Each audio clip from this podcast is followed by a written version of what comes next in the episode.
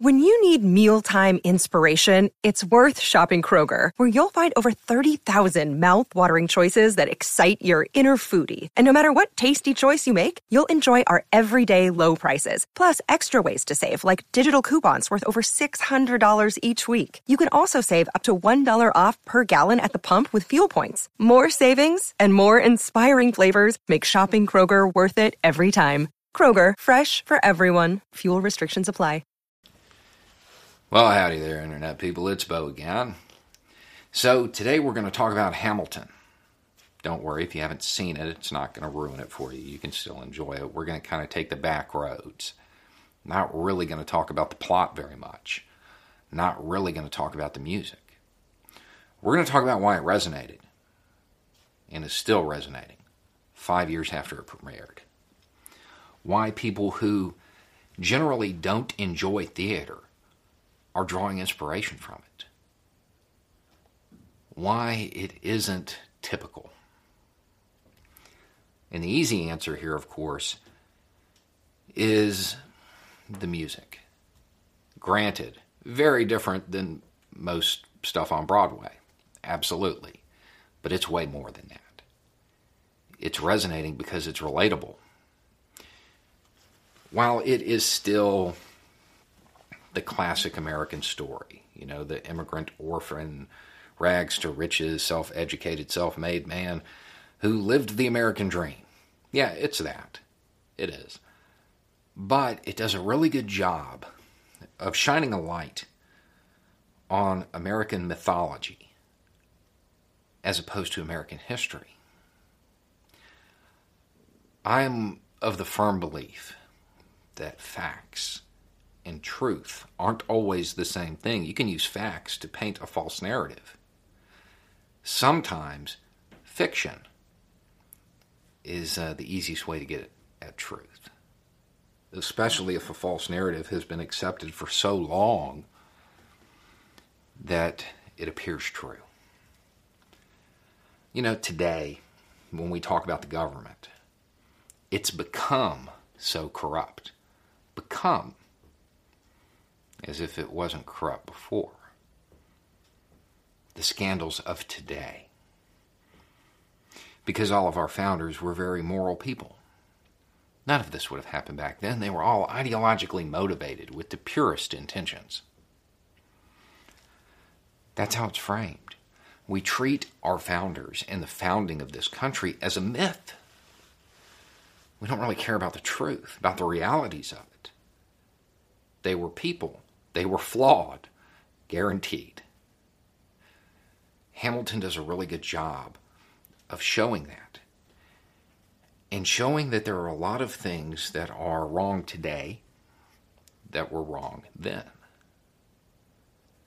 And it does it so subtly that I'm not sure people realize that they're hearing what they heard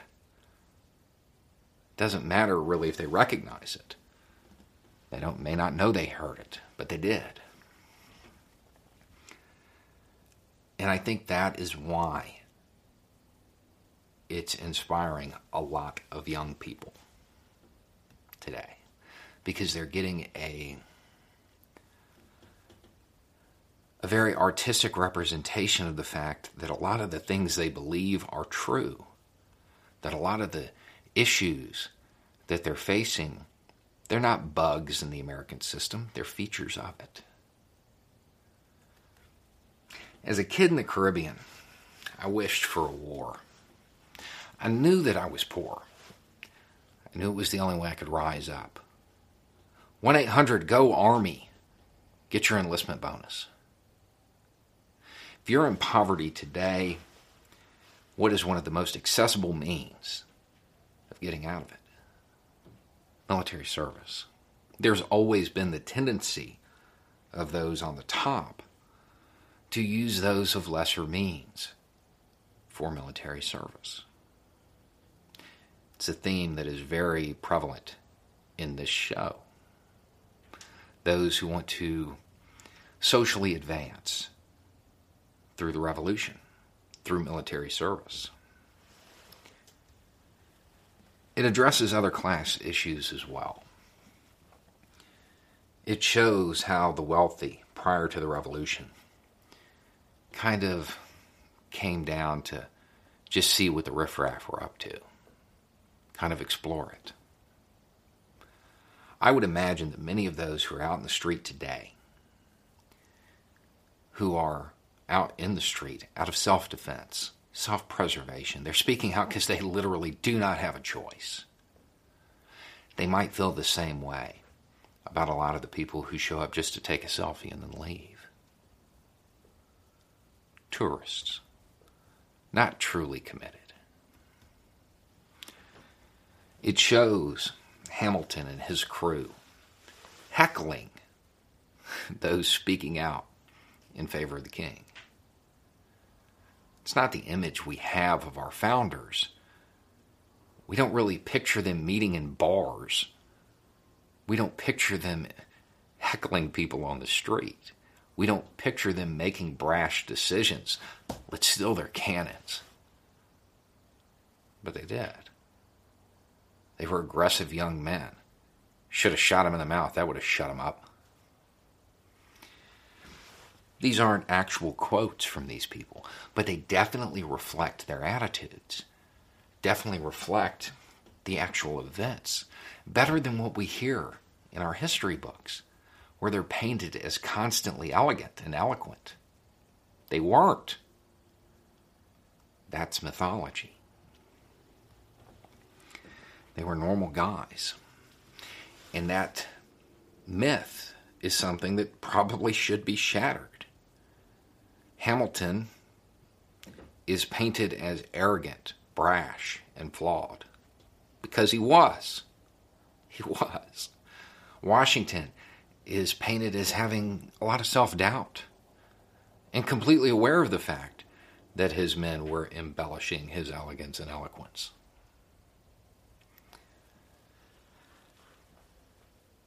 In the U.S. today, the Constitution itself has become holy, sacred. Yet a public figure recently say something to the effect of, We don't change the Constitution. We can't just change the Constitution. Apparently, completely unaware that the machinery to change the Constitution is in the Constitution. Because it's part of that myth. It's perfect, it's infallible, it's divine if it was perfect and infallible and divine, Hamilton and Company wouldn't have needed to write 85 essays to defend it to the public, and they probably would have put their names on them instead of publishing them anonymously.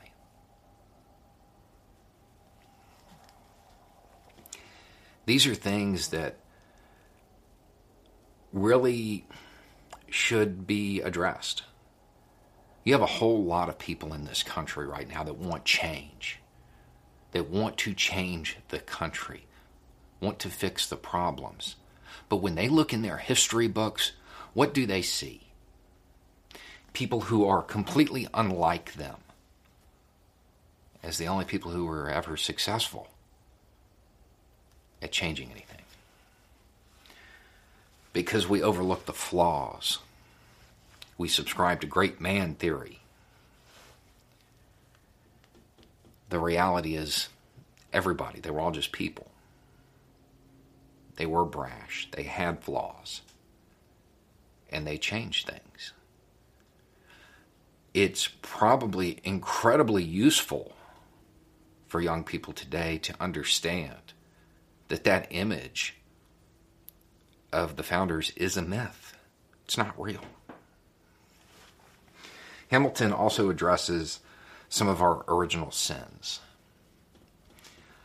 A common belief today is that basically all the founders were okay with slavery.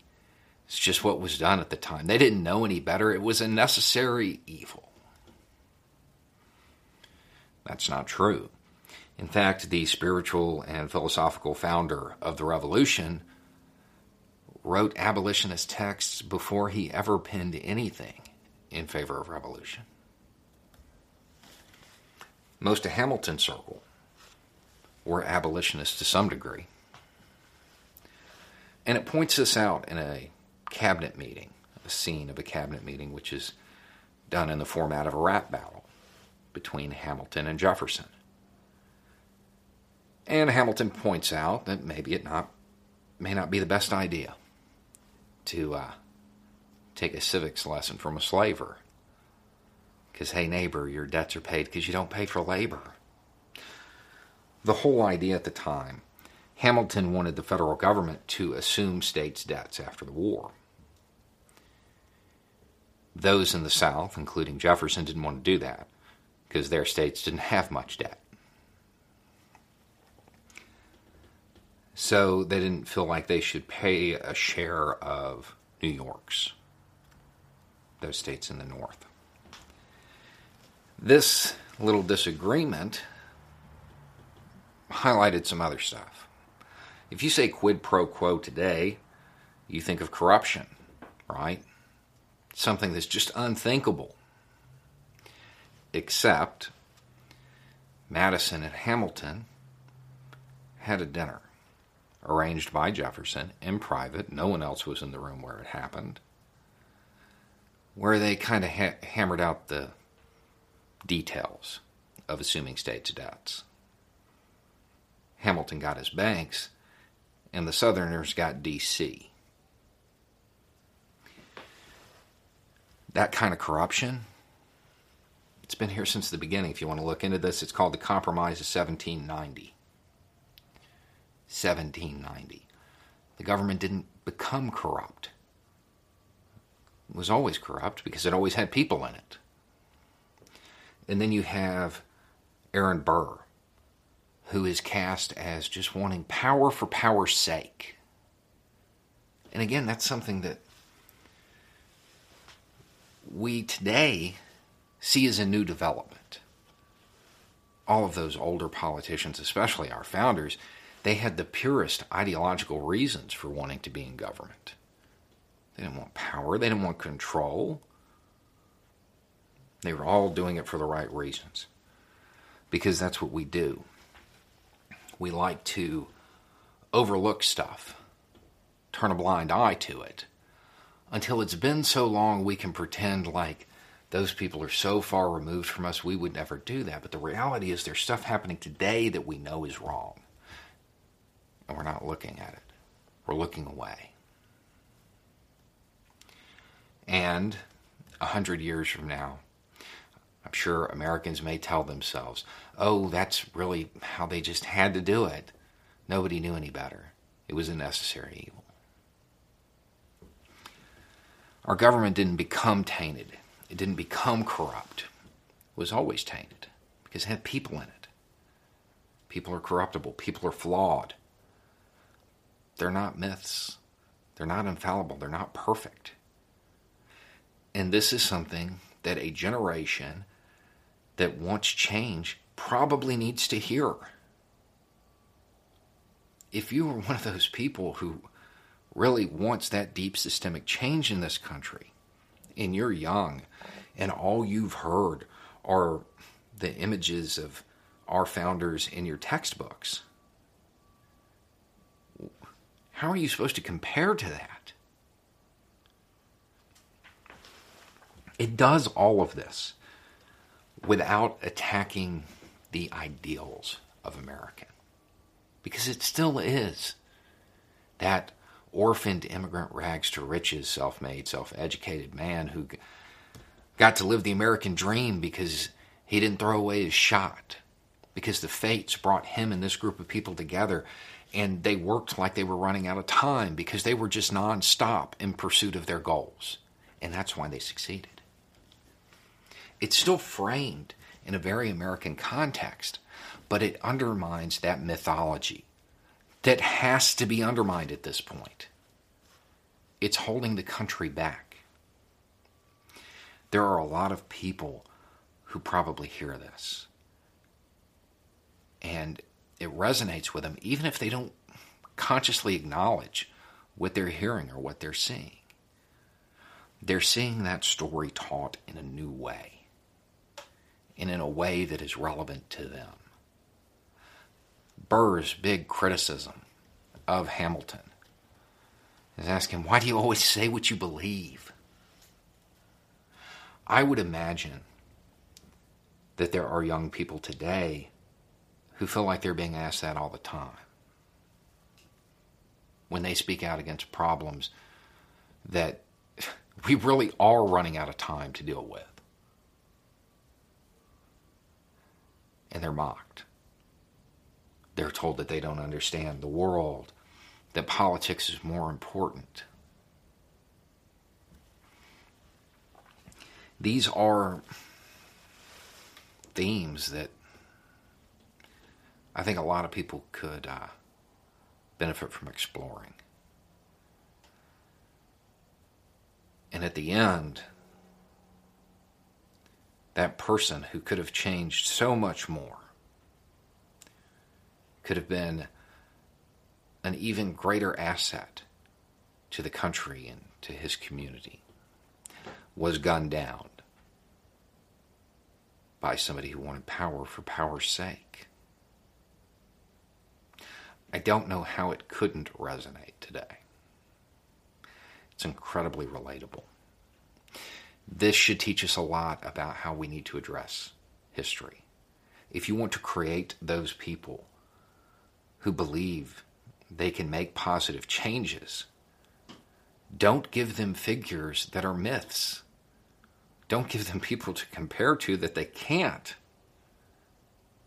Because that image that we give them, it's not real. And it's something that they will never be able to live up to, which will always be a reason for them to say that they can't change anything. Discourage them when we need to be encouraging them. Anyway, it's just a thought. Y'all have a good day.